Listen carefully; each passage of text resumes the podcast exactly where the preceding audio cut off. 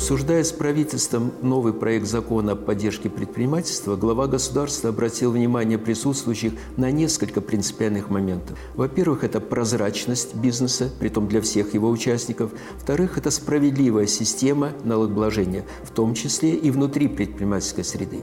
Особое внимание было уделено такому институту, как индивидуальное предпринимательство, которому накопилось достаточно много вопросов как у фискальных, так и у правоохранительных органов. Но кажется, что в этих посылах может вызвать отторжение. Однако в некоторых бизнес-союзах были замечены мнения, что эти посылы представляют угрозу в целом для предпринимательства в стране. Давайте попытаемся разобраться с этим насколько этот тезис справедлив. Я рассмотрю всего лишь два аспекта. Это международный опыт и с точки зрения роли и места предпринимательства в формировании налоговой базы или в целом национальной экономики Республики Беларусь.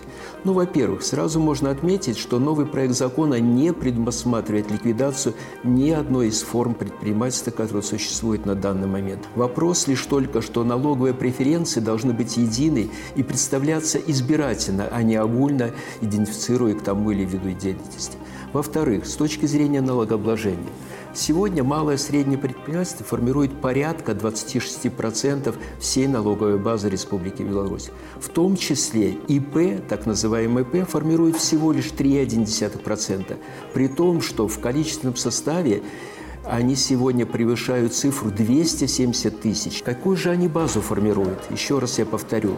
3% это всего лишь, так сказать, по численности, и с точки зрения налогов эта цифра уменьшается до 2%.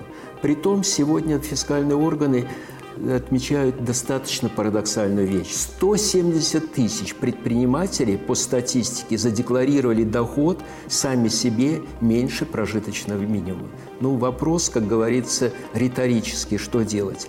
С учетом этого фактора и с учетом льготной системы налогообложения и непонятной во многим случаям принятия решения, естественно, у правоохранительных органов возникает масса вопросов. Второй аспект – это с точки зрения либеральности, то есть либеральных подходов к работе с предпринимательской средой. Международный опыт, да и наш опыт показывает, что одни либеральные подходы, они сегодня уже не работают. Необходима социальная ответственность бизнеса в решении тех или иных задач. С этой точки зрения, опять сошлюсь на зарубежный опыт, за рубежом бизнес-ассоциации, бизнес-объединения, они не только консолидируют, не только выражают общее какое-то мнение предпринимательской среды, они вырабатывают правила и несут ответственность, в том числе консолидированную ответственность, финансовую ответственность за правонарушения, которые допускают участники или субъекты их э, объединений. Руководители бизнес-ассоциации, которые за свою многолетнюю должность пересидели ни одного министра, ни одного премьер-министра, фактически они само устранились от этого общемирового тренда. Мне кажется, что сегодня вопрос, когда чиновник отвечает, и при том своей личной карьерой, своей личной судьбой за свои действия, сегодня этот формат является примером в том числе и для бизнеса, особенно для бизнес-ассоциаций. И мне кажется, в этом направлении есть еще и первой, и второй стороне, куда совершенствоваться.